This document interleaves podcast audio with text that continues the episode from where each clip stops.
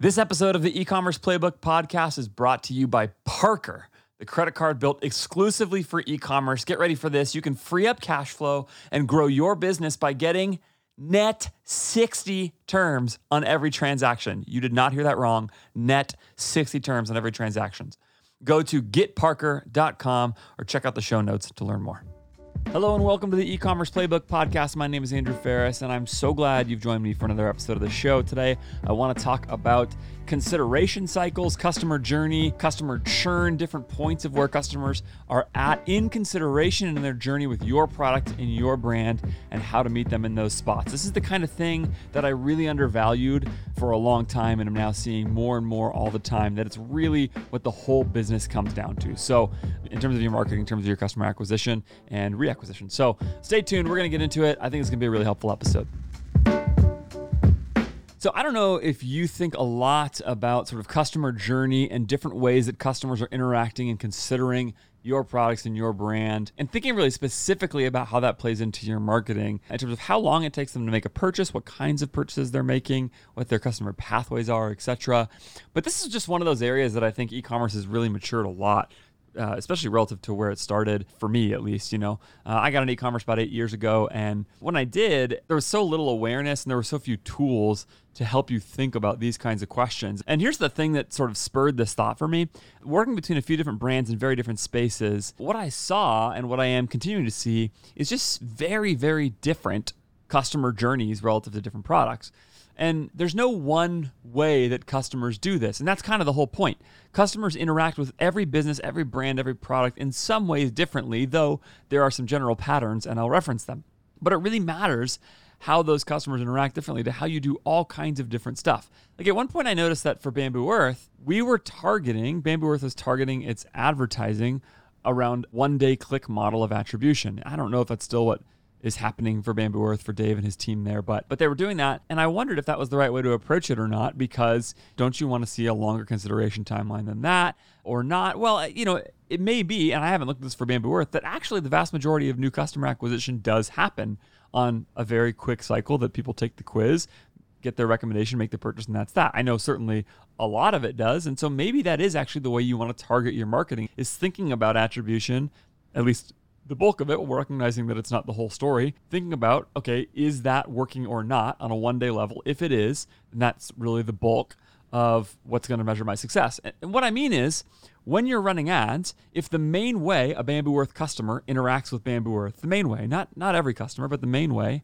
is through a sort of immediate purchase of a product the moment that they see your ad, click through, read your materials, read your site, all that stuff and then you know within a day are making a purchase. And maybe there's an extra email touch point in there you know follow up after they've submitted an email address on the site or whatever. Again Bambu Earth uses a quiz and so you're capturing a lot of email addresses there. Maybe it's the case that those customers that if those customers are primarily buying that way then what will ultimately determine the total success again this doesn't actually capture the total measurement of value but will determine the bulk of success the thing you need to get right is that initial journey and if you think about that problem, then what you have to think about is how do we make it so that we go from ad through quiz, through landing page and product and offering so that, and you know, maybe immediate follow up email so that that is as tight of a journey as possible because that is the way that a customer is going to primarily interact with the site, right?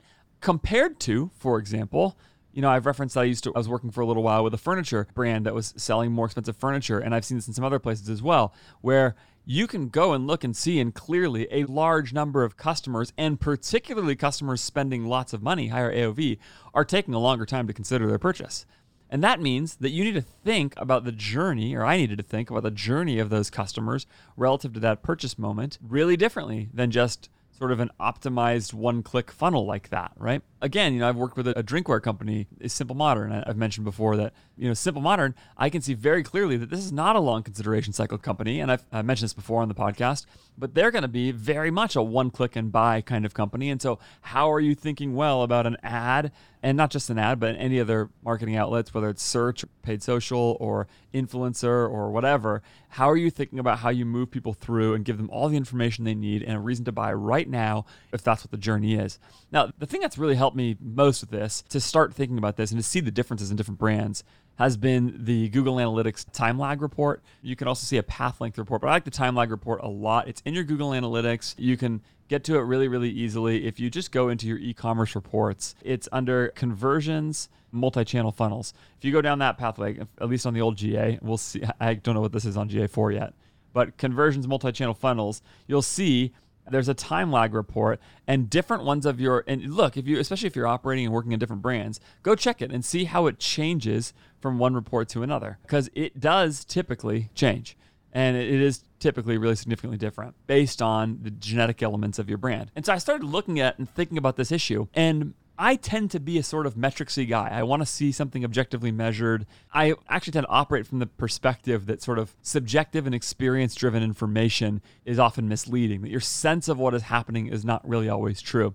And that, of course, has limitations if I sort of discount people's experience too much. And that's a, a constant thing to kind of be relearning. At the same time, we all recognize that one of the great values of data is that data often tells us truths that are not intuitive to us and counterintuitive truths. And it, having data to support counterintuitive truths can be really useful. So, anyway, whether or not there's sort of one that's more right or another, what I know is what my instinct and my bias is. And so I have to kind of go work against that. And here's the thing when I have gone and thought about this a little bit more and tried to sort of get outside of just a sort of pure data focus to it, where it's like, okay, this many people take this long to buy a product. That's what the time lag report says, blah, blah, blah. I've started to realize like what that actually represents. This is so obvious, right? But what that actually represents is human beings buying products. And actually, at the core of your business, that's kind of all there is. There's your products and your customers. And your business has to figure out how to, in financially appropriate ways, get those two things to come together in the right ways, right? And so thinking carefully about how your customers interact with your products via your website in a D2C context, like that really matters getting that exactly right really matters and thinking just about that customer journey and that path. If you can do that really well, you can do a great job with your marketing. And of course, different customers are accessing your products in different ways. I think about this all the time with the distinction between search and paid social. Paid search ads are, depending on the new world of Performance Max and Smart Shopping, some of that stuff, mostly, at least if it's true paid search, those customers, especially if it's non branded paid search, are by definition in a research phase of looking for products that they want, right? So if they're searching for a product in your category but not your name, let's say they're searching for, let's use my furniture example, let's say they're searching for sectional sofa, right? That means they specifically do not have a brand preference in mind for their search. And now your search advertising approach should be conscious of the price point you're at, the search term, and what that represents about the customer, who that customer most likely is based on past search data that you have, etc. Right?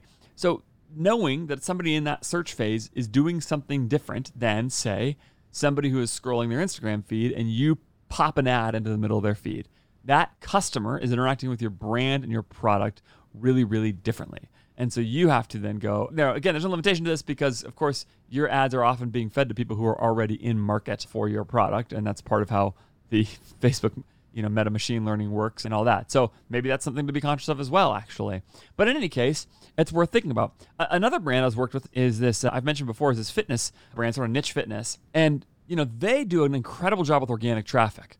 And so they get all of these people and they're educating people constantly on their approach to fitness. And so their customer comes in with this. And also, a lot of their products require a lot of explanation. Again, I've mentioned this before. So, to think about that customer journey a little bit, what I need to think about is this person, this customer, is coming in with a bunch of product education in mind or not in mind. And particularly if I'm advertising to a customer who does not have any of that product education in mind, Hey, I want to tell you about an opportunity in your business to double the length of your payment terms while doing virtually no work at all. And you could do that with your credit card with Parker, the sponsor of today's episode. Parker is a credit card created exclusively for e commerce, which is why the great value of Parker is that they give you access to your cash for double the amount of time of standard credit cards. You get 60 day terms on a rolling basis on your credit card transactions instead of the standard 30 days with fees and interest and all that kind of stuff that you get with traditional credit cards. That gives you more time and more freedom with your cash to grow your business. Parker has zero fees, no interest, and credit limits up to 75% of your monthly sales, which is another way Parker was designed exclusively for e commerce by giving you that credit based on your monthly sales. And for a limited time, they're giving new cardholders a $1,000 sign up bonus. It's a thousand free dollars just to put into your business. Go get that. So go to getparker.com or check the show notes to learn more. A lot of their products require a lot of explanation. So there is this inherent question when a customer comes into the funnel of sort of how educated are they? And because the brand is well known in a niche space, people may or may not be having, and often are not having, their first touch with the customer from an ad. And yet, if they are having, because the company is proposing a certain way, a certain method of uh, their approach to fitness, there's this mix of sort of exposing knowledgeable believers in the method and in the company to additional products and two additional programs on the one hand, and then on the other hand, there is an approach and uh, there's a question of trying to convince somebody of the method in the first place. And it's interesting when you go look at the Google Analytics time lag report for this company, at least 50% of the revenue that comes in is coming in past what Google Analytics calls day zero, essentially the first touch that's trackable for that customer. And like a lot of these reports, higher AOV orders take longer. So there's, you know, maybe it's 50% of orders come in on day zero, but it's actually less than 50% of the revenue that comes in on day zero. So it's people who are making a quick purchase are probably returning customers who know what they want, are spending a lower amount of money, etc. So what that means is when I think about my advertising approach, I really need to be careful and conscious to consider who exactly I am talking to as best as I can tell, where they are in the funnel, how much education they need, all those kinds of things. And so getting all of that in your mind with some sense, and, and you're guessing at this sum, right? There's only so much knowledge you can have here for any of these brands, right? You're, so you have to project to some degree what you think is happening.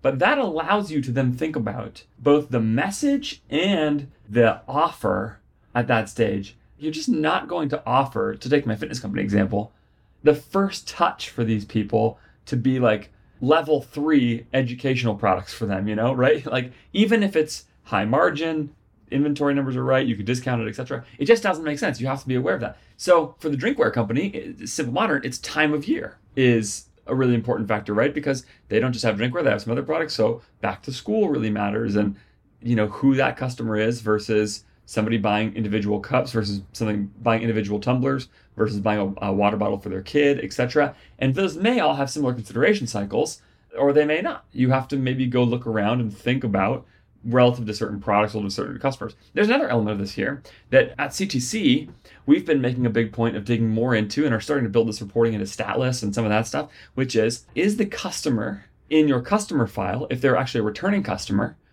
are they, let's put them in three buckets, a new customer, sort of what you'd call an active customer, or a churned customer. And you might also put sort of a middle group there, like an at risk customer, somebody who's still active but is in danger of churning. And what you mean by that is really just like, are they still in the range where the most customers potentially reorder? And if they are, or a significant number of them are, then you would think differently about your marketing than somebody who hasn't bought from you in a long time. And therefore, you really have to sort of re engage them. Now, that customer who you have to re engage may be particularly easy to get because they already know your brand and they like your brand. They just sort of forgot about it and haven't bought for a while. Or they may be particularly difficult to get because they churned for a reason and that you know they're unsatisfied with something or whatever.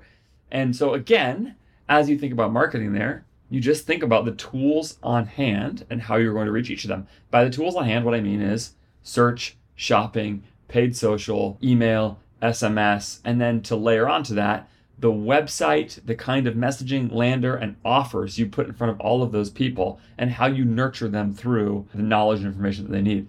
At the end of the day, you don't want to just be having first touch customer acquisition all the time, of course. And so thinking about all of those and then building financial metrics relative to the value of each of them is a big deal too. And this is where the sort of LTV reporting comes in a lot as well, right? So somebody who's bought from their first time, you have some projection of their LTV. Well, that projection is just a projection. But once they've not bought again, they are now in a different place in that LTV cohort than they were when you when they started. So initially you could project, oh, let's say it's a let's say over the first 60 days post their first purchase, I could assume that they're going to you know 20% of customers are going to come back right? And maybe over the course of a year it's 50% i don't know whatever. So that's the projection. But at some point you get past that 60 days with that group of customers. And when you're past that 60 days you now have a sense of whether or not that customer came back. You know. And so how are you talking to that customer there versus how are you talking to them before? And if you can start digging into this in certain ways you can start thinking about which medium is best. Now again it, it may be the case. At ctc we've traditionally been fairly slow to want to spend money advertising to repeat customers. And again, here, there's differences for every brand, right? If it's a CPG brand with a consumable product, you run a pretty big risk, depending on the customer, of cannibalizing a future order by offering a discount on a present order. That's just the reality of it, right? If I'm going to buy a moisturizer, like take Bambu Earth, in 30 days, and you offer it to me now for 20% off, I might buy now for 20% off and all I've really done as a marketer is moved a purchase up and taken less money for it, as opposed to actually generated incremental value. And this again, and this now is the sort of the last layer of all this, which is to think about not only sort of what your brand, who your customer is, but how you're tracking all of that. And the thing, this this is where it's like really helpful to not just look at total revenue, total ad spend, but to start to think about your ad spend, in particular your ad spend, as it pertains to returning versus new customers, to track the difference in new customer revenue versus returning customer revenue and think separately about that. If you are close to those metrics in your business and you spend additional money or you or you put a bunch of time into additional, you know, drip campaigns or whatever, via email, SMS, you know, think about social, seeding, whatever those things are that you're doing, even if it's events or something, you know, in person, whatever marketing efforts you're putting forward, you should be thinking about the target of those activities relative to where that customer is on the journey. So it's not just the messaging, it's not just the medium, it's also the measurement. Just put that in three M's for you messaging, medium, measurement. Boom. That's a callback to my old days as a pastor. there you go. Three M's to be thinking about with how you're targeting uh, those customers depending on where they are on the journey. To think about them in those separate groups then allows you to think creatively about what's the right each what's the right version of each of those mess- messaging, medium, measurement for each one of those customers. If you can get that right and start to break that down, what this does ultimately in the grand scheme is it does something that I'm a big fan of with problem solving in general, which is that it breaks down a large problem into a bunch of smaller ones and then helps you to go attack those specifically. So if your revenue, you know, if you're trying to, if your forecast says you're going to do a million dollars this month, you know, you see the clear path to 800,000, but you're not sure where that last 200,000 is going to come from. Well, the way to break down that problem, right, is not to just say, okay, I need $200,000 in revenue. It's to break it down into smaller problems and thinking about your customers and their journey and then how you approach each one of those elements of it relative to your particular brand, your particular customer, and their particular point on the journey ends up being the way to go solve problems like that and ultimately create growth in your business. There's some some episodes I record where I think like Andrew, all you said was just like the most obvious thing in the world. So maybe that was that to you, just incredibly obvious advice, and you just you're just wondering like why. I don't know. And maybe you're already thinking about that that way. But as usual for me, I come back to things like this and I go like, goodness, that is really obvious. It totally is. But I just forget about it. I just easily forget about it all the time and run this risk constantly of sort of overcomplicating or over blurring problems like this, making them into problems that I have less clarity about solving than I would like them to be. So hopefully that's some help to you, even if it's crystal clear. I, I mean, I always wonder if in business school, like somebody takes a class where they just give this to you, but so many of us did not come from business school background. So maybe you're learning along the way like me. All right, that's it for today's show. Hey, as always, I would love your feedback. You can rate and review. I read those reviews. I appreciate them. You can also uh, reach out to me. The best place to do that is on Twitter, as always, at Andrew J. Faris, F A R I S. And so if there's any other help, if you have questions that you want answered on this show, I would love to consider them. Reach out to me there. Thanks, as always, for listening, and we'll see you next time.